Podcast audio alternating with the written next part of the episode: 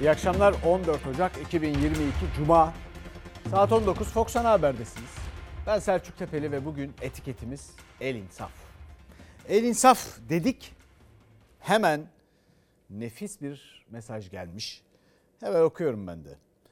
Nerede bir yetersizlik, nerede bir başarısızlık varsa hemen suçlu dış güçler demiş bir izleyicimiz. El insaf diyerek biz de hemen o habere geçiyoruz. İlk haberimiz o. Dış güçler dedi, sert tepki aldı. Bakın ne için? Bir AK Parti milletvekili de çıkıp sorumlu dış güçlerdedir diyerek en sevdikleri şeyi yapıyor. Milletin aklıyla açıktan alay ediyorlar. Tek amaç Müslümanlara nasıl vururuzun hesabı. Biz bunu gençlerimize dış güçler deyince de biraz zorlarına gidiyor ama bu bir gerçek. Dış güçlerin ülke içerisindeki oyunları. Arkadaş bıkmadınız mı bu dış güçlerden? Faiz yükselir dış güçler. Dolar yükselir dış güçler. Enes kardeşimiz sebebi dış güçler. Aile baskısıyla kaldığını söylediği bir cemaat yurdunda hayatına son veren tıp fakültesi öğrencisi Enes Kara'nın hazin sonunu tartışıyor siyaset. Ve bir de Enes'in ölümüyle gündeme gelen cemaat, tarikat ve kaçak yurtlar tartışmasına dış güçlerin oyunu diyen AK Parti Amasya Milletvekili Levent Karahocagil'in açıklamalarını. 700 bin civarında öğrenciye yurt verebiliyorsunuz. 2016'dan beri yurt yapmamışsınız. Devletseniz dış güçlere başka bir şey herhangi bir şeye bağlamadan bu öğrencilere yurt sağlamak zorundasınız. Cemaatlerden bir tane oluyorsa diğer türlü ailelerden onlarca oluyor. Kumar oynayan, içkici bir aileden onlarca oluyor. Onlar hiç gündeme gelmiyor ama burada Enes Kara üzerinden cemaatlere, Müslümanlara vurma gayreti içerisinde Yazıklar olsun insanlığınıza. Yaptığınız kıyasa bak. İçki içenin çocuğu da bizim, dindarın çocuğu da bizim. Levent Karahocagil cemaat tarikat yurtları ile ilgili tartışmanın kasıtlı çıkarıldığını savunurken Enes Kara'nın ölümü üzerinden cemaatlere ve Müslümanlara saldırma çabası olduğu iddiasında. AK Partili vekilin dış güçler çıkışı ise tartışmayı daha da alevlendirdi. Bu zihniyet daha birkaç ay önce yurt ve barınma sorunlarına dikkat çekmek amacıyla eylem yapan öğrencilere terörist muamelesi yaptı. Çıkmış dış güçler diyor. Bırakın bu işleri. Tek amaç Müslümanlara nasıl vururuzun hesabı. Biz bunu gençlerimize dış güçler deyince de biraz zorlarına gidiyor ama bu bir gerçek. Dış güçlerin ülke içerisindeki oyunları. 12.3 milyon en yoksul kesimin 6 milyonu gençlerimiz. 5 müteahhitin 9,5 milyar vergisini affedeceğiniz yerde KYK borçlarını ödesenize bu çocukların. Bu gençlere yurt yapın diye topladığınız vergilerini vatandaşa kullanmak zorundasınız. Tartışmalar devam ederken Enes Kara'nın annesi de avukatı aracılığıyla bir açıklama yaptı. Evlatlarını kaybetmenin acısını bile yaşayamadıklarını, siyasi malzeme yapıldıklarını söyledi. Ya bunlar nasıl sözler ya? Gerçekten nasıl sözler? Bu memleketin bu yavrusunun bu acı haberin sebebi olan evladının annesi babasının bir takım açıklamaları var. Anne babanın sözü üzerine söz söyle, sö- söylemenin imkanı yok. Yani benim haddim değil. Fakat bu AK Partili vekilin söylediği şeyler, avukatın söylediği şeyler, yani kim ve düşmanlığa yol açıyor filan. Acaba hangisi şu anda şu duyduğumuz iktidardan gelen açıklamalar mı buna yol açıyor? Yoksa burada ne olduğunu bu yavruların, bu ilkenin, bu evlatlarının kime emanet olduğunu sorgulayanların sorduğu sorular mı söz konusu bahsi geçen eleştirilere veya duruma veya sıkıntılara yol açıyor?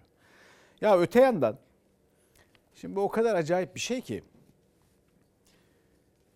Şaşırdık mı buna? Yok. Çünkü biz zaten bu olay yaşanmadan önce dedik ki ya şimdi böyle açıklamalar gelecek. Efendim işte ideolojilere, siyasete alet etmeyin, edilmesin. Yeri geldiğinde küçük siyasi hesaplarla hiçbir küçük hesaba alet etmekten geri durmayan insanlar hemen işte dış güçler diyecekler. Siyasete efendim ideolojiye alet etmeyin diyecekler falan filan. Dolayısıyla bu bülteni izleyenler bundan dolayı şaşırmadı. Fakat başka bir mesele var. Bu vekilin söylediği, verdiği örneklerde başka bir mesele var. O söz konusu verdiği örneklerde ya onlar da ölüyor da işte şu oluyor, bu oluyor da bir şey olmuyor da burada mı sorun çıkıyor dedi. Ya kardeşim bu çocuklar Müslümanın çocuğu size emanet değil mi? Bu çocukların barınma işini siz halletmek zorunda değil misiniz? Bu ülkenin hükümeti değil misiniz ya? Bunun için seçilmediniz mi? Sizin başka ne işiniz var ya? El insaf ya. Diğeri kendi hayatında ne yapıyorsa yapıyor kardeşim. Tamam ondaki sorumluluğun yok filan bilmem ne. Bu ikisini nasıl kıyaslarsın arkadaş? Bir de dış mihrak meselesi. Ya bir zamanlar FETÖ'yü eleştirenlere ya bir takım sorular soranlara bu adamlar ne yapmaya çalışıyor filan diyenlere benzer şekilde durumu savunmaya kalkanlar olduğunu hatırlayın. Sonra da neticeyi hatırlayın. Şimdi dış güçler filan deniyor. Arkadaş bütün körfez ülkelerine ki İngilizler yönetiyor. Bu Arap ülkelerine. Bir avuç. Türkiye'nin hikayesinin yanında esamileri okunmaz dünyada. Gidip para istiyoruz bilmem ne yapıyoruz. Memleketin efendim bütün özel şirketleri, kamu şirketleri, şeker fabrikaları her şeyini, limanlarını 49 yıllığına satmışsınız. Kiralamalı bunların kira sürelerini uzatmışsınız. 2071'e kadar sürüyor. Yani Anadolu'ya Arapların girişi 2071'e kadar bir süre verilmiş. Anlaşmalar yapılmış yani. 2071 hedefi var ya. Şimdi deniyor ki dış mihrak. Ya arkadaş bu dış mihraklar sizden alasını mı bulacak? Ne istiyorlarsa hangi fiyattansa veriyorsunuz. Hangi süreyle istiyorlarsa veriyorsunuz. Daha iyisini mi bulacaklar? Ondan sonra açıklanamayan bir durum oldu mu? Hükümetin, devletin yapması gereken bir şey varsa. O da kötü bir şey istenmiyor ha. Ya bu çocukların hali nicedir. Bakan var mı bunlara? Yetkililer filan öyle şeyler söyleniyor. Kötü bir şey söyleyen de yok. Ama hemen böyle reaksiyonlar. Devam edin böyle, devam edin. Şimdi bir de başka bir tartışmamız var siyasette. Bir İmralı Edirne tartışması var biliyorsunuz. Hiç böyle olacağı tahmin edilmedi tabii. Çünkü ne söylediklerini kulakları duyuyor mu, duymuyor mu emin değilim. Bugün muhalefetten de Meral Akşener'den de cevap geldi. Cumhurbaşkanı Erdoğan'a fezleke resti şu anda Edirne'deki en büyük hesabı İmralı'dakine verecek. Türkiye'nin güvenliğinden sorumlu Sayın Erdoğan, mektup arkadaşı Abdullah Öcalan'la Selahattin Demirtaş arasındaki bir hesaplaşmayı söyleyebiliyor. En hafif deyimiyle ayıptır, ayıp. Bu da bir fezleke konusudur. Erdoğan'ın Edirne'deki ile İmralı'daki hesaplaşacak sözlerine Akşener fezlekelik dedi. Bu sözler düellonun daha da sertleşeceğinin işareti gibiydi şu anda Edirne'deki en büyük hesabı İmralı'dakine verecek. Bu hesaplaşmayı da yapacaklar. Türkiye bir hukuk devleti ise Türkiye Cumhuriyeti devletinin Cumhurbaşkanı Sayın Erdoğan hukuki olarak ne olup ne bittiğini anlatmakla, takip etmekle görevli. Bu da bir fezleke konusudur. Türkiye'nin hukuk devleti olduğunu hatırlatan Akşener, Erdoğan'ın da Cumhurbaşkanı olarak Türkiye'nin güvenliğinden sorumlu olduğunun altını çizdi. Sözleri fezleke konusu diyerek tartışmayı yeni bir boyuta taşıdı. Polemiğin ilk çıkış noktası ise bir teröristle fotoğrafları çıkan HDP'li vekildi. Cumhurla Millet İttifakı fezleke üzerinden resleşti. PKK terör örgütünün uzantılarını parlamentomuzda görmek istemiyoruz. İp sen niye susuyorsun? Bu fezlekeye evet oy verecek arkadaşlarımız. Burada sorunumuz yok. Umarım rahatlamışlardır. Bunların İmralı'ya masa attıkları dönemde, açılım döneminde o fotoğraf çekilmiş. Dolayısıyla bu fotoğrafın muhatabı doğrudan doğruya Erdoğan'dır. Bu resmin ne zaman çekildiğinin hiçbir önemi yoktur. Bunu Sayın Kılıçdaroğlu ya da bir başka birisi sakın ha bir şekilde bunu üstünü örtmeye kalkmasın. Terör Terörist Cumhuriyet Halk Partisi'nin kırmızı çizgisidir. Fezleke meclise geldiğinde gereğini yaparız. Fethullah Gülen'le kucak kucağa diz dize fotoğraf çektirenlerin fezlekeleri ne zaman meclise gelecektir? CHP ise FETÖ üzerinden AK Parti'ye fezleke hatırlatması yaptı. İyi Parti lideri açılım süreci arşivlerini açtı. Fezleke restleri peş peşe geldi. Elinde silahı olan teröriste ipini kaptıran siyasetçi Bay Kemal gibi. Diğerleri tercihini kandan ve zulümden yana kullanmış demektir. Türk bayrağını ve Atatürk resmini çıkarma talimatını veren siyasetçiler. Oslo'da PKK'ya yalvar yakar, bürokratlarımızı gönderen Erdoğan ben verdim talimatı demişti. Dün olumlu görülen bütün işler bugün olumsuz ise bu talimatları verenlerin de her birinin bir fezlekesi olması gerekiyor. Açılım süreci fezlekeleri bugün değilse bile yarın gelecek diyen Akşener'e iktidarın vereceği cevapta gözler. Çadır mahkemeleri, megri megri şarkılar, kafalardaki temizlenen konfetiler, tam 29 Ekim'de geçen peşmergeler, o fezlekelere biz evet oy vereceğiz. Ha onlar bu fezlekeleri getirmezlerse biz iktidar olacağız ve bu fezlekeleri biz getireceğiz. Şimdi bunu daha fazla hakikaten dile getirmek istemiyorum. Bunu anlayan yöneticilere ihtiyacı var bu ülkenin. En büyük hesabı Edirne'deki İmralı'dakine verecek dendi mi? En büyük hesap garip bir ifade. Yüce Türk milleti adına görev yapan Türk mahkemeleri. Türkiye Büyük Millet Meclisi ve Yüce Türk milletinin iradesini temsil eden Cumhurbaşkanı Erdoğan bizzat seçilmiş Cumhurbaşkanı olarak. AK Parti Genel Başkanı Erdoğan'ın söylediği şu söze ne diyecek? Yani Yüce Türk milletine hesap verecek değil. Bana hesap verecek de değil söylediği. İmralı'dakine hesap verecek. En büyük hesabı ona verecek diyor. Bunu bu anlaşılmıyorsa benim daha söyleyecek bir şeyim yoktur. Yani teessürü şahanelerini mucip olmadıysa soracağım zatı şahanelerinin neyle iştigal ettiğidir. Devam ediyorum efendim. Bu ülkenin Hazine ve Maliye Bakanı da başka bir şey söyledi. Kimin ne söylediğini fark etmediğine dair bir kaygım var gerçekten ülkede. O da dedi ki neyse dediğini haberde göreceksiniz. Ben başlığı söyleyeyim. Derdi beka değil seçimmiş. Ülkemizde de elbette enflasyon sorunu vardır. Şu anda Aralık ayının kamburunu yaşıyoruz. Enflasyonun Ocak ayında pik noktaya ulaşmasını öngörüyorum. Ben seçime tek haneli enflasyonla gideceğim 2023 Haziran'ında. Dereye su gelene kadar kurbanın gözü patlayacak. Milletimiz pahalılık altında inim inim inliyor. Gözlerinin ışıltısına bakıp böyle bir enflasyon sonucuyla karşılaşacağız gibi görünüyor. Ben kendisine hem ekonomi hem matematiği öğrenmesini tavsiye ediyorum. Daha 15 gün önce 6 ay sonrası için uyusak uyansak deyip umutlu bir tablo çizen Hazine ve Maliye Bakanı tek haneli enflasyon için bu kez 2023 Haziran'ını yani seçim için planlanan tarihi işaret etti. Bu enflasyon önümüzdeki yıl geleceğe noktalar heyecanlanıyorum. Hani hep de hayal edersiniz de şöyle bir uyusam da 6 ay sonra uyansam diye. Bir uyuyun 6 ay sonra uyanın Türkiye'de. Önümüzdeki yaz aylarında meyvelerini almaya başlayacağız. Enflasyonla mücadele için hangi programı uygulamaya koydunuz da enflasyon düşmesini bekliyorsunuz? Enflasyona ilişkin bir olumlu beklenti pompalanıyor fakat bu hiçbir zaman gerçekleşmiyor. Çok net söylüyorum. Mart'ta Şubat'tan daha iyi. Nisan Mart'tan zaten çok iyi olacak. Enflasyon son 20 yılın zirvesine çıktı. İktidarın Eylül ayında yayınladığı orta vadeli planda 2021 yılı için %16,2'lik enflasyon bekleniyordu. %36 enflasyonla yıl tamamlandı. Yanılma payı %123. Yine orta vadeli planda 2022 için hedeflenen 9,8'lik bir enflasyon.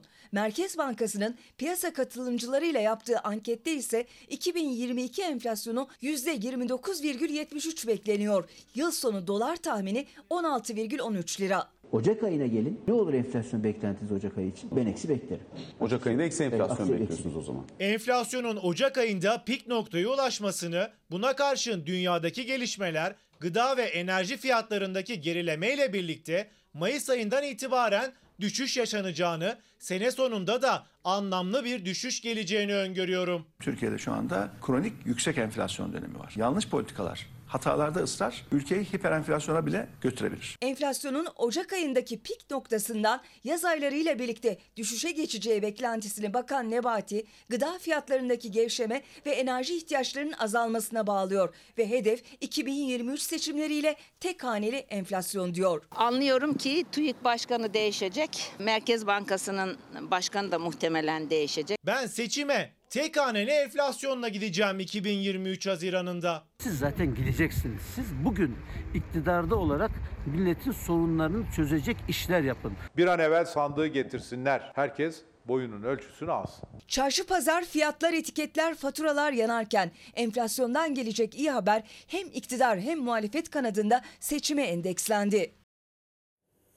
Şimdi bu sadece memleketin problemi değil. Yani hedefi seçim olarak göstermesi. Hazine ve Maliye Bakanı Nurettin Nebati'nin.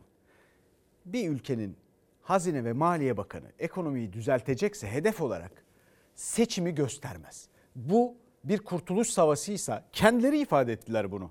Bir ekonomi kurtuluş savaşı içindeyiz dediler mi? Dediler. Eğer öyleyse tarih olarak seçimi göstermez.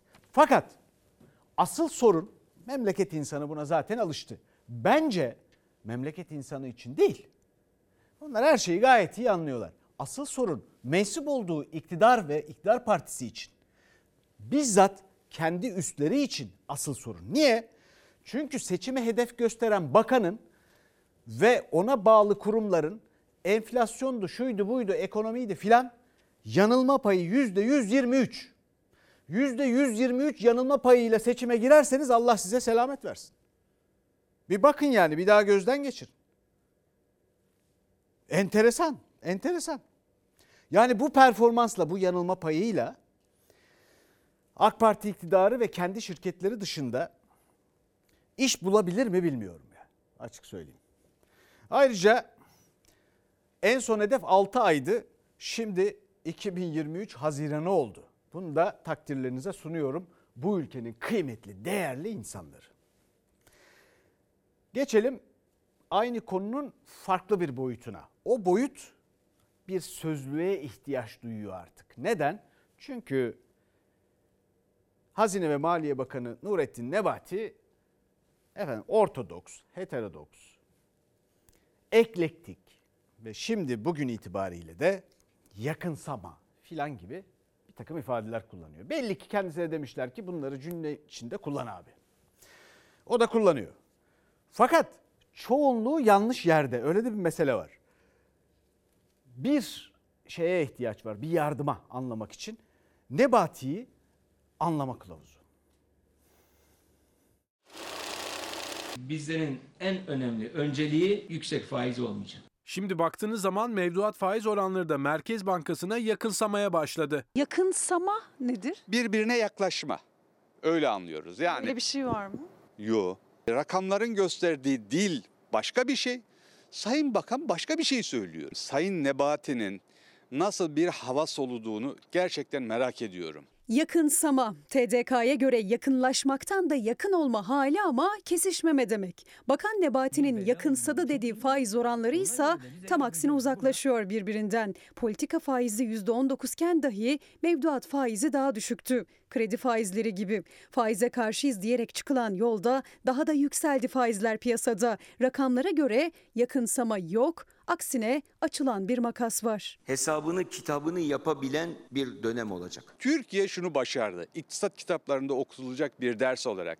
Merkez Bankası faizi indirerek piyasa faizleri nasıl yükseltilir? Banka tabelasında %19 diyor mevduat faizi ama bankaya gidip pazarlık yaptığınız zaman 22-23 de alabiliyorsunuz. Hatta şu anda mevduat faizlerinde bankayla konuştuğunuzda yüksek miktarlı bir mevduatınız varsa %30'lara dayanan bir mevduat faizi söz konusu. Bu faizler düşecek, düşecek. Erdoğan Eylül'den bu yana politikacı faizini 5 puan indirdi. Ama bu dönemde milletin faiz yükü hızla arttı. Ticari kredilerin faizi %30'lara çıktı.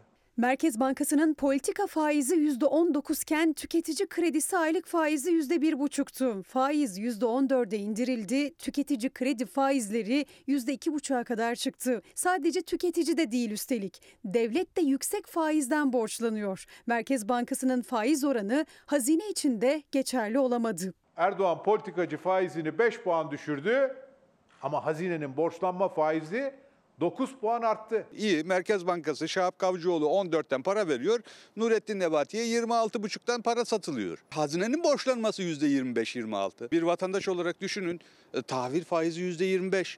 E niye 20'den bankaya yatıracaksınız? Oysa Merkez Bankası'nın belirlediği oranın gösterge yani örnek olması gerekiyordu. Ama tam tersi yönde hareket ediyor piyasa. Enflasyonun %50'ye geldiği yerde şu anda %36 ama herkes biliyor ki Ocak Şubat ayıyla beraber enflasyon %50 %50'nin üzerine çıkacak. Bugün biz faiz indirerek kurları patlattık.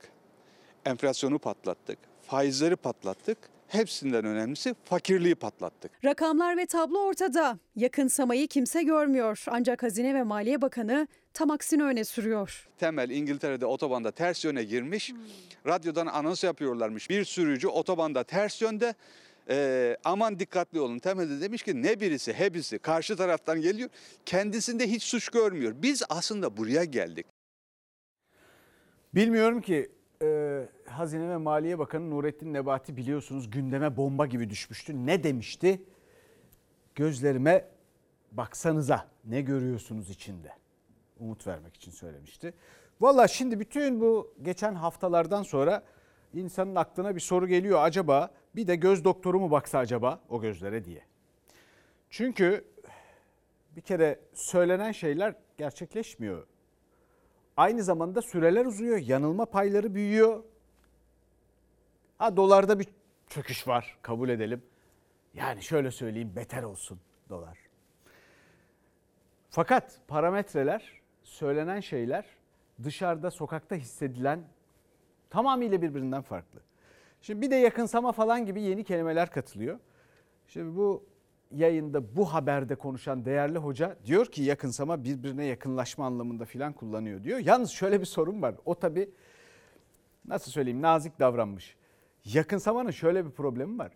Birbirine yakınlaşma falan filan ama asla kavuşamama demek bir yandan da bakıldığında. Yani hedefle asla buluşamama, kesişmemesi demek. Yani biraz baksalar ne anlama geldiğini böyle söylemezler herhalde. Nurettin Nebati'ye ve söz konusu gündemin sahiplerine bir şeyde ben bir katkıda da ben bulunayım. Şu anda Türkiye'nin meselesi, durumu, hali, sıkıntısı ve gerçekten çok dikkat edilmesi gereken risk karşımızdaki hiperbolik discounting'tir. Hiperbolik discounting. Onunla ilgili efendim çarşıdan, pazardan haberlere de bakacağız. Ama insanların doğrudan hemen şu anda gerçekten yaşarken evlerinde ve kapılarına gelen faturayla yaş- işte karşı karşıya oldukları büyük meselelerden bahsetmeye başlayalım biraz da. Bırakalım yüksek siyaseti. Memleketi adeta faturalara bakıldığında memlekete adeta elektrik çarptı.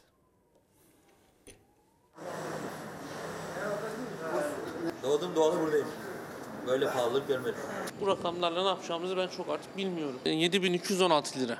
Gelmiş miydi bu kadar çok? Hiç gelmemişti. 35 seneden beri elektrikçiyim. Ama ben böyle bir pahalılık görmedim efendim. Ne elektrikçi gördü böyle elektrik faturasını ne genci ne yaşlısı 40 yıllık Beyoğlu esnafı 2-3 katına çıkan elektrik faturalarını ödemenin yollarını arıyor. Küçücük dükkanlara gelen 5 bin 7 bin liralık elektrik faturalarını müşteriye yansıtmak bir seçenek bile değil. Çünkü müşteri zaten gelmiyor. Beyoğlu'nun en işlek sokağında esnaf kepenk kapatmaya hazırlanıyor. Size ne kadar geldi fatura? milyar. 4,5 yani 4500 lira. 5 lira. Sokağımız bitmiş zaten. Sokakta bir şey yok. Sokakta hep böyle mi geldi fatura? Bu böyle. Bu sokak zaten bitmiş. Müşteri gelmiyor. Nasıl gelsin? Müşteri de parayı sokakta bulmuyor. Gelemiyorlar. Dün sırtasız kapattık. Bugün de rezerve yok. Ne yapacaksınız yani kapatacağım? Kapatıyoruz. Kapatacağız yani. Başka Kesin. Tabii. Başka, E ne yapacaksınız borcumuz var, kapatıp? kira borcumuz vardır. Doğalgaz borcumuz vardır. Ya- yatıramıyoruz yani. Kaç yıldır buradasınız? Aşağı yukarı 14 yıldır buradayız. Ama sondur bu. Yapamıyoruz yani. Ne hissedeceğiz? Anamız ağladı artık. Ne, ne hissedebiliriz ki? Boğazı düğüm düğüm 14 yıllık ekmek teknesini artık yapamıyoruz diyerek kapatmaya hazırlanıyor. İki kat artan faturalara gücü yetmedi. Geçen aydan iki kat. 3800 geliyordu, 5 çok gelmiş. Kaç çalışanınız var? 6 kişi vardı. Şu an 4'e düştü. Zaten bu ayda kapatıyoruz. Temelli kapatacağız. Yani dayan- dayanacak bir gücümüz yok. Bankaya gidiyoruz kredi.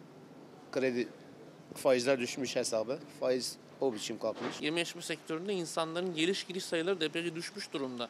Yani geçen ay dört kere gelen biri artık restorana iki defa gelebiliyor.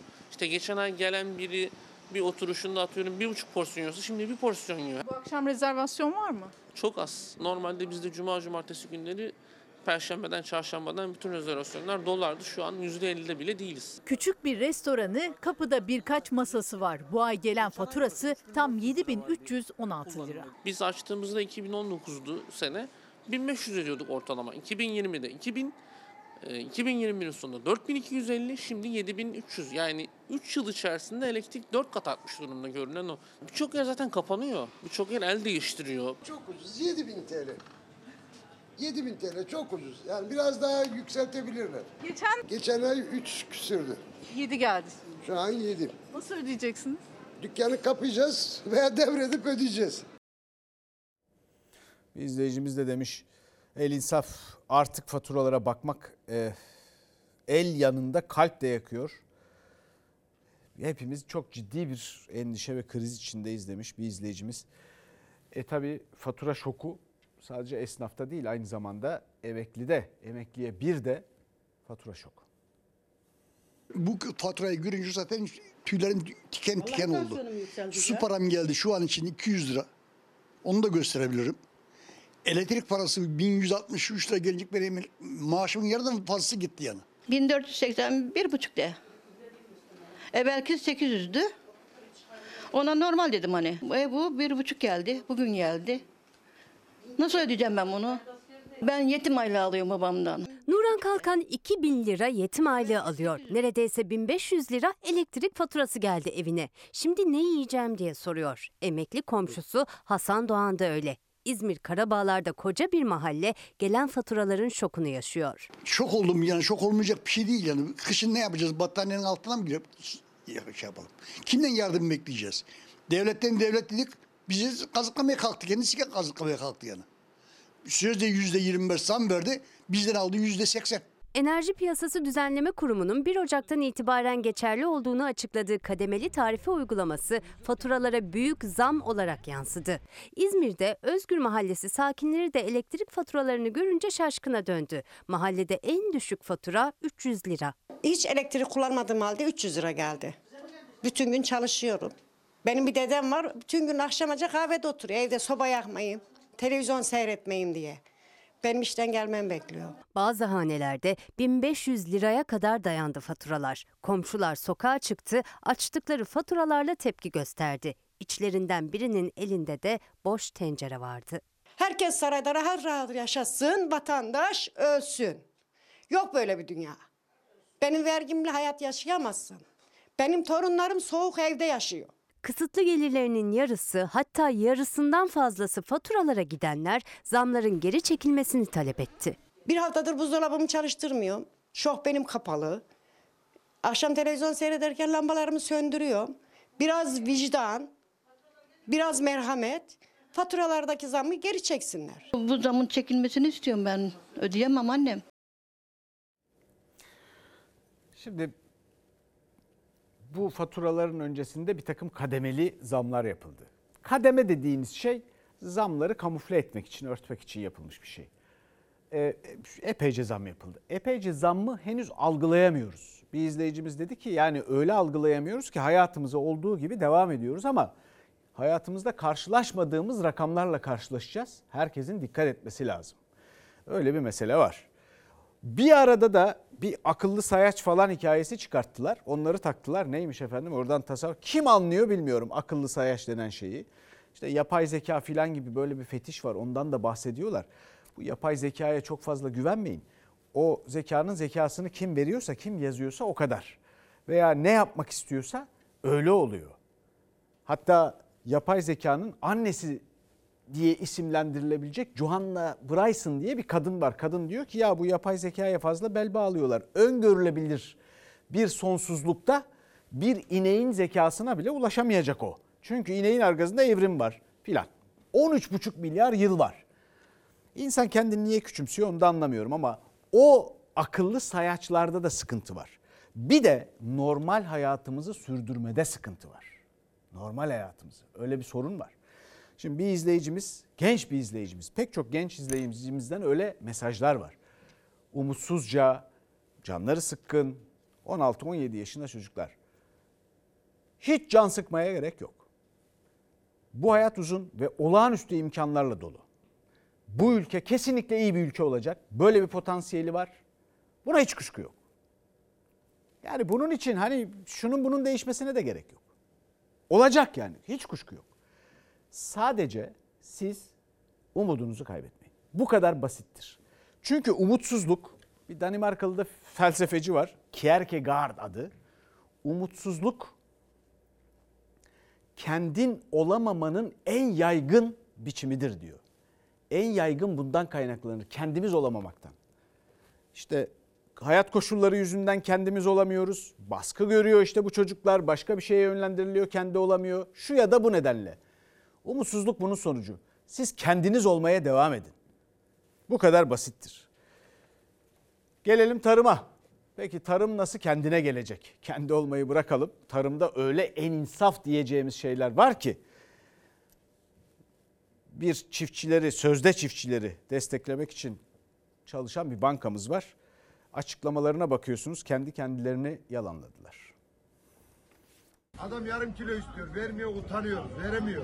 Utanıyorum ama şimdi utanmıyorum. Esnafın da üreticinin de artık utançla andığı fiyatlar. Tarım ürünlerinde üretici fiyat endeksi açıklandı. Bir önceki aya göre %12,51 artış var üfede. Yıllık bazda en fazla yükseliş lifli bitkiler yani sebzelerde. TÜİK istatistiklerine yansıyan yükseliş pazarda katlanarak gösteriyor kendini. Etiketler kış sebzelerinde bile 10 liranın üstünde. Bir kilo ıspanak mesela, bir, bir ıspanak, bir pırasa, bir kilo brokoli alıyor diyelim. Bir karnabahar alıyor 50-60 lira maliyet oluyor. Sadece sebze, domatesi var, salatası var, daha yeşilliği var, meyvesi var. Yani bir düzgün bir alışveriş yapacak kişi 300-400 lira, 500 lira gözden çıkarması lazım. Kıvırcık tanesi 5 lira 6 lira. Soğan demiri 4 lira 5 lira arası. Ondan sonra onu söyleyeyim havuç kilosu 5 lira 6 lira arası. Çok pahalı her şey ya. Yani yetiştiremiyoruz. Emekli parasıyla yetiştiremiyoruz. Emekli çalışan gıdayı satın almaya, çiftçi üretmeye yetiştiremiyor. Girdi maliyetlerindeki yükseliş üretici fiyatlarında sebzeden sonra en çok baklagiller ardından da yumurta ve sütte gösterdi kendini. Bu ürünlerde yıllık üfe %40'a aştı. Arabamı teker alamadım ya. Yazında arabaya teker sorduk. 800 lira dedi şimdi 1 milyar 600 lira. 150 dönüm arazim var, zeytin, hayvan yerlerim, her şeyim var. Her şey hazır. Her şey hazır. Kurulu düzen. Çocuklar yapmıyorlar, para kazanamıyorlar. Ben yapmıyorum, çocuklarım nasıl yapsın? Çiftçi zarar etti mi? Genel itibariyle hayır. Tarım Bakanı'nın sözlerine benzer bir cümlede Ziraat Bankası Genel Müdürü Alpaslan Çakar'dan duyuldu. Üreticiler kazanamadığını, borçlara özellikle de kredi borçlarına yetişemediklerini dile getirse de Çakar'a göre çiftçi kazanıyor. Biz tarıma verdiğimiz kredilerde müşterilerimiz hamdolsun kazanıyor ve edimlerini yerine getiriyor, paralarını ödüyorlar. Onlar da para kazanıyorlar ki kredilerin seyyaliyeti yani geri dönme durumu %99. Ziraat Bankası'nın internet siteleri icradan satılık tarla ilanlarıyla dolu arkadaşlar. Çakar'ın genel müdürlük yaptığı bankanın internet sitesi kazanıyor ve ödüyor dediği üreticilerin ilanlarıyla dolu. Hepsi icradan satılık tarla ya da traktör ilanı. Çiftçinin traktörü varmış. İşte bu traktör iki defa yakalandı. Üçüncü defa da şimdi yakalama korkusu var. Bütün ailenin fertleriyle borçlandık. Faizini, ana parayı 40 defa ödedim belki. Haberi dinlediniz. Şimdi sözde Çiftçi Bankası. Soru şu. Yani yaptıkları kıyamet alameti gibi. Hacizli dünya kadar arazi var. Hacizli olmalarının sebebi kira onlara e, kredi vermeleri. Kredi vermişler o krediler batmış. Batacağını öngörememişler. Bunların bir kısmı köylü de değil, çiftçi de değil bu arada. Ya zaten kredilerden faydalananlarda ilk 5 sırada çiftçi yok. Onu söyleyeyim size. Köylü çiftçi yok. Bunlar batmış. Hacizli satışa çıkmışlar. Tarım toprağı, tarım arazisi veya hayvancılık yapılacak. Yok. Oraları hacizli satışa çıkarılan bu arazileri bu bankadan başka üçüncü kişiler alıyor. Sonra buralara villa falan yapıyorlar. Sonra da bu ülkenin tarımı çözülsün diye bekleniyor. Bu banka da gidip denetlemiyor. Ha o banka tabii bu arada kredi alıp medya grubu kendine medya grubu yapanlardan da borcunu istemiyor ya. Neyse. Hadi. Peki geçelim şimdi pazarcı ve toptancının maliyet kavgasına. Müşterimize bir kilo patlıcan 20 lira dediğimizde mahcup oluyoruz yani.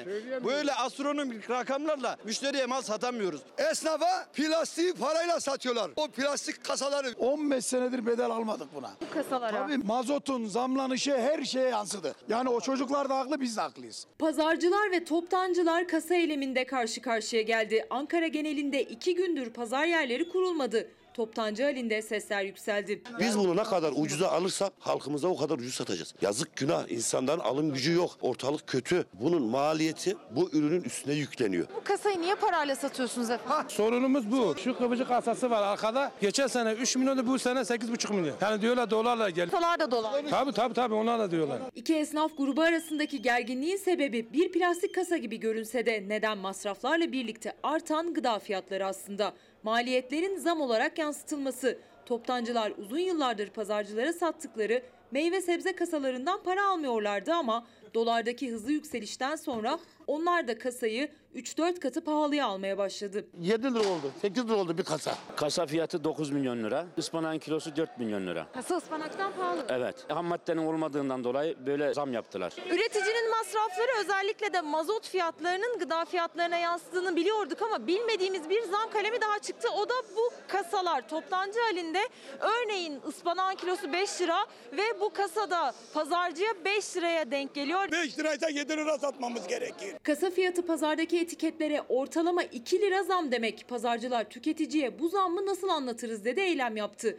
Toptancılarsa maliyetleri artıran nedenleri adres gösterdi. Bu kasa kimleri zengin edecek? Pazarcılar sizi suçluyorlar fiyatların pahalılığından Evet, dolayı. bizim suçumuz yok ki. Kimse suçlu değil. Bunu gidip yani kim zamlandırıyorsa onlara hesap soracağız. Devleti kim yönetiyorsa, mazotu nasıl düşürüyorlarsa, ülkeyi nasıl iyi yönetilecekse onlara baksınlar. Pazarcıyla haldeki toptancının restleşmesinden dolayı Ankara'da iki gündür Çankaya'nın bazı semtlerinde Yeni Mahalle, Pursaklar ve Altındağ'da pazar yerleri kurulamadı.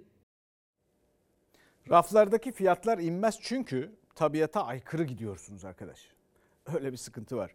Peki bu memleketin insanının tabiatına nasıl bir etkiniz var? Bakalım EYT'nin emeklilikte yaşa takılanların dağılmış ailelerine.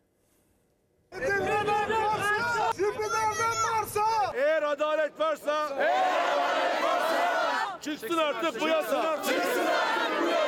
25 yıl çalıştım. 5 yıldır da işsizim. 5 yıldır iş arıyorsun. 5 yıldır iş arıyorum. Ha geziyorum buralarda. Sağa sola soruşturuyorum. Hanım ben 55 yaşında ütüye gönderiyorum. Yazık değil mi bize ya? Ev almıştım krediyle. Onu da ödeyemedim. Bak elimden aldı. Evim elimden gitti. Şimdi hanım oğlanın yanında yaşıyor. Ben de kızımın yanında yaşıyorum. Geçinemiyoruz. Damatın yanındayım ben. 25 yıl çalıştıktan sonra emeklilikte yaşa takılan Murat Güçlü hiçbir geliri olmadığı için evinin nasıl dağıldığını anlattı. Eşiyle birlikte EYT'li Adile Aslansa evlerini nasıl bir arada tutmaya çalıştıklarını, kendi de eşi de hem EYT'de hem de iş ararken yaşa takılanlardan. Bir evde iki EYT'liyiz biz. Ben çocuğum için üzülüyorum. İki tane çocuğumuz var okula giden. Harçlığın var mı diye soruyorum. Çocuğun harçlığım var diyor. Halbuki cebinde harçlık olmadığını ben biliyorum. Yük olmak istemiyorlar. Adile Aslan gibi bir evde iki EYT'li olan Neslihan Ateşoğlu'ysa eşiyle birlikte işsiz kaldıkları 8 ayın nasıl geçtiğini anlattı. Biz karı koca 8 ay işsiz kaldığımız dönemler oldu. O dönemde e, benim ailemden, eşimin ailesinden destekle evimizin giderlerini karşılayabildik. İnanın yiyeceğimiz şeyleri bile onların kışlık hazırladıklarıyla hallettik. Kredi kartlarına yüklendik. 3 kredimizi ödemeye çalışıyoruz. Borç ne kadar? Yani yaklaşık bir 85 bin. Yardımlarla, gittiğim günlük e, işlerle, aldığım paralarla geçiniyorum demiyorum. Bakın geçinemiyorum. Ekonomide bir şey kalmadı yani yeter. Hakkımı da helal etmiyorum. Tekrar söylüyorum. Geçinemiyorum, yaşayamıyorum. Yaşayamıyorum diyen EYT'liler bir kez daha Türkiye genelinde eylem yaptı. CHP de destek verdi. Maç başlarken kural değişti. EYT'liler lütuf istemiyor, EYT'liler hakkını istiyor. Anayasal hakkı olan emeklilik hakkını istiyor.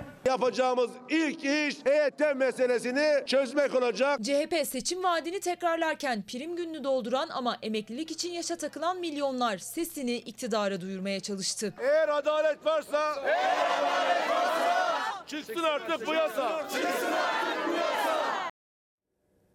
Aile hekimleri de 6 aydır seslerini duyurmaya çalışıyorlar. Aile hekimlerinden bir de son uyarı Susma, sustukça sıra sana gelecek. Bizler sağlık çalışanları diyoruz ki bu yönetmelik olmamış. Hemen bugün geri çekin, yeniden daha demokratik, daha insanca bir şekilde düzenleyelim diyoruz. 6 ayda 4 defa iş bıraktılar. 3 büyük ilde 4 miting yapıp 81 ilde sokaklarda aykırdılar ancak aile hekimleri ve aile sağlığı çalışanları Sağlık Bakanlığı'na bir türlü seslerini duyuramadı. 30 Haziran 2021'de yürürlüğe giren aile hekimliği ödeme ve sözleşme yönetmeliği nedeniyle birçok aile hekiminin sözleşmeleri yenilenmedi. Sağlıkçılar sokağa çıktı. Mobbingi yasallaştıran, çalışanlara insanca yaklaşmayan bu yönetmelik yürürlükte oldukça bizler yılmayacak, yorulmayacak ve mücadeleye devam edeceğiz. Vazgeçmiyoruz, susmuyoruz, korkmuyoruz. Bu yönetmeliği de geri çekecekler. Ve bizler de bu ülkenin hak ettiği sağlık ortamında çalışmaya ve halkın sağlığını korumaya devam edeceğiz. Sağlık çalışanları bıçak kemiğe dayandı diyerek İstanbul'da eylemdeydi. Hem uygulamaya konulan yönetmeliğin ardından gelen cezalar hem de hak edişlerindeki tüm hak kayıplarının karşılanması için bir kez daha hep bir ağızdan aykırdılar. Sesleri duyulmadıkça yaşanan kaybın sağlık sistemine yansımalarını anlatarak. Mevcut koşullarda artık kimse aile hekimi, aile sağlığı çalışanı olmak istememektedir. Sağlık emekçileri yetiştiği coğrafyayı terk ediyor arkadaşlar. Sağlık sistemimiz çöküyor. Aile Hekimleri Dernekleri Federasyonu'nun çalışmasına göre 2021 yılında 1500'e yakın hekim bilimsel çalışma ortamı bulamadığından mevzuattan kaynaklanan savunma ve soruşturmalardan bıktığı için Türkiye'de çalışmaktan vazgeçti. Özellikle de sağlıkçılara göre ceza yönetmeliği uygulaması kalkmazsa sağlık sistemindeki bu kayıplar daha da artabilir. Ve güzel şeyler de oluyor. Burada dile getirdiğimiz hususlarda, konularda ülkenin yetkilileri, iktidarının mensupları, kimi bakanlıklar, bu konuyla ilgilenen başka insanlar, bu ülkenin girişimcileri bir takım sonuçlar da alıyorlar. Buyurun Türkiye için döner sermaye. döneri sahipsizlikten kurtarma konusunda gayret gösteriyoruz. Geleneksel yemeğimiz döner, Türk mutfağının küresel temsilcisidir. Sokakların da vazgeçilmez yemeğidir. Döner ülkemizin tescilli bir yemeği oldu artık. O tarifsiz lezzet artık geleneksel tescille belgelendi. Uluslararası Döner Federasyonu'nun başvurusuyla dönerin Avrupa'da tanıtılması ve kabul standartlarının belirlenmesi için gereken ilk adım böylece atılmış oldu. Şimdi Avrupa Birliği'ne başvuru konusunda Tarım Bakanlığımızla beraber yazışmalarımız şu anda devam ediyor. Önümüzdeki ay içerisinde resmi olarak Avrupa Birliği'ne de başvurumuzu yapacağız. 4 yıldır yürütülen tescil çalışması Türk Patent ve Marka Kurumu tarafından onayla sonuçlandı. İlk etaptan sonra atılacak bir diğer kritik adımsa Avrupa tescili ve UNESCO tarafından verilecek onay. Bacasız sanayi dediğimiz bir sanayi haline gelecek. Sanayisi ve standardı olmadığından dolayı da diğer komşu ülkeleri ülkelere ihracat konusunda da e, yok denebilecek kadar e, e, ihracat rakamlarımız düşüktü. Ülkemizde sanayisini geliştiriyoruz. Sanayisi geliştikten sonra da tüm dünya ülkelerine döner ihracatı yapabilecek bir konuma geliyoruz. Dünyada 250 bin par parakende döner satış noktaları var. Döner tek başına yüzde 60 pazar payına sahip bir ürün. Dünyada pazarı çok büyük olan 140 ülkede üretilip satılan dönerin eğer Avrupa Birliği onayı da tamamlanırsa alınan tescille üretim ve satış standartları Türk standartlarına uygun olarak üretilmek zorunda olacak. Dünyada 5 milyon ton satışı olan döneri günlük 5 milyon insan tüketiyor. Bu da Türkiye için yeni bir pazar alanı oluşması anlamına geliyor. 30 milyon dolar ihracat rakamlarımız. Bu projenin e, ülkemizde gerçekleştiği zaman ilk yıl için 1 milyar doların üstünde ihracat yapabiliriz. E, verileri elimizde var. Şimdi bu konuda bir dakikada konuşmaya devam edeceğiz. Bir dakika bölümünde ilginç başka veriler ve gelişmelerle. Ama aynı zamanda Cumhurbaşkanlığı İletişim Başkanlığı'nın bir girişimi var biliyorsunuz. Aynı zamanda bir yönetmelik bir talimatta yayınlandı. Cumhurbaşkanlığı kararnamesi de yayınlandı.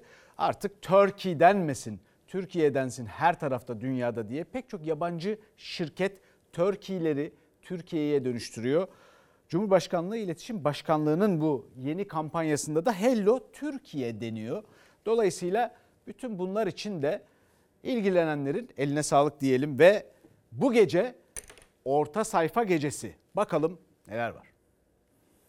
Ne kadar mesafede olursanız olun, ne kadar ayrı olursanız olun e, Türkiye gündemini bir yerinden yakalıyorsunuz. Türkiye Elazığ'dan gelen haberle sarsıldı. Tıp fakültesi öğrencisi Enes Kara'nın cemaat yurdundaki baskılar nedeniyle hayatına son vermesiyle gözler tarikat ve cemaat yurtlarına çevrildi. Ölümle ilgili neden yetkili hiç kimse açıklama yapmadı? Yurt yetkilileri hakkında soruşturma açıldı mı? Bu sorulara yanıt yok. Orta sayfa çok özel bir konukla yetkililerin görmediği, duymadığı, konuşmadığı detayları açıklıyor. Enes Kara'nın ölümü kadar acı veren açıklamaları masaya yatırıyor. Cemaatlerden bir tane oluyorsa kumar oynayan, içkici bir aileden onlarca oluyor. Dış güçlerin ülke içerisindeki oyunları. Cumhurbaşkanı Erdoğan gündemi İmralı Edirne çıkışıyla değiştirdi. Şu anda Edirne'deki en büyük hesabı İmralı'dakine verecek. Şimdi İmralı'nın postacılığına soyulmuş. Şöyle anlaşılıyor. Posta memuru mu kendisi? Muhalefetin tepki gösterdiği bu açıklama ne anlama geliyor? Erdoğan ikinci kez çözüm sürecimi başlatacak. Bu seçimlerin erkene alınacağı anlamına mı geliyor? Orta sayfa Erdoğan'ın sözlerinin arkasındaki bilinmeyenleri açıklıyor. Bilmiyor muyuz Allah aşkına? yok yani. evet. Ya bilmiyormuş gibi davranmayalım bunları. temsil ettiğiniz insanlara deyin ki 2-3 ay daha dişinizi sıkın. Denecek ki bunlara maksimum şu kadar zam Tam yapılabilir işte hetero- denecek. heterodoks- Modeli üzerinde çalışılıyor. Evet, bu Bunun var, bunu önemi ne? biliyoruz. Şimdi Bunun ağırlığı ne? Bu ağırlığı şu söylediğin mesela- şey. Elektrik faturaları geldikçe hanelerden, dükkanlardan yükselen çığlıklar da artıyor. Ocak faturalarıyla tüketiciler sarsıldı. Esnafın zararı daha da büyüdü. Faturalar ekonomiyi durgunluk sürecine sokar mı? Bir erken seçim ihtimaline karşı hükümet yeni bir adım atar mı? AK Parti içinde de rahatsızlığa yol açan enerji zamları siyasetin hesaplarını da etkileyecek. Orta sayfa özel haberlerle, kulis bilgileriyle canlı yayında 23.30'da. Bunlar zincirleme. Elektriğe zam, akaryakıta zam, güvenlikçiye zam. Şimdi bir reklam arası var. Sonrasında bir dakika bölümünde buluşmak üzere. Şimdi kimi iyi gelişmeler var. Bu döner kebap arkasında hiçbir pazarlama stratejisi, hiçbir devlet desteği şu ana kadar şimdi olduğunu görüyoruz. Hayırlı olsun, ellerine sağlık. Olmadan dünya fast food, hızlı yemek piyasasının yarısına hakim olmuş. Duydunuz. Profesör Yavuz Tekelioğlu diyor ki yetmez. Patent işleriyle uğraşıyor ve Mucita diye bir e, kurumda gönüllü olarak bu işleri yapıyorlar. Türkiye'nin sadece 7-8 tane uluslararası patenti var. Devletin alması gereken çok daha fazlası var. Mesela Yunanistan 200'e yakın diyor. Şimdi bir Fransız gazeteci arkadaşım sonra bunu yazdı da. Diyor ki benim anne babamın kuşağı gazlı içecekler ve rock and roll'u keşfetmişti. Benim kuşağım tekno ve e, hamburger ile büyüdü. Bizim çocuklarımızsa R&B ve döner kebap çocukları. Bakın bunlar binlerce Türkiye'nin imkan kaleminden, potansiyel vaat kaleminden sadece bir tanesi. Dolayısıyla bunun üstüne eğilmek iyidir. Netice alınır, ülkeler böyle zenginleşir. Bizden bu akşamlık bu kadar. Bizden sonra Aşk Mantık İntikam dizisi var yeni bölümüyle. Bu gece biliyorsunuz ardından dizinin orta sayfa var. Hafta sonunda Gülbin Tosun'a başarılar dilerim. Görüşmek üzere haftaya. İyi akşamlar. Mevlana'ya yeniden doğdun dersin derya olur gidersin bir başkadır benim memleketim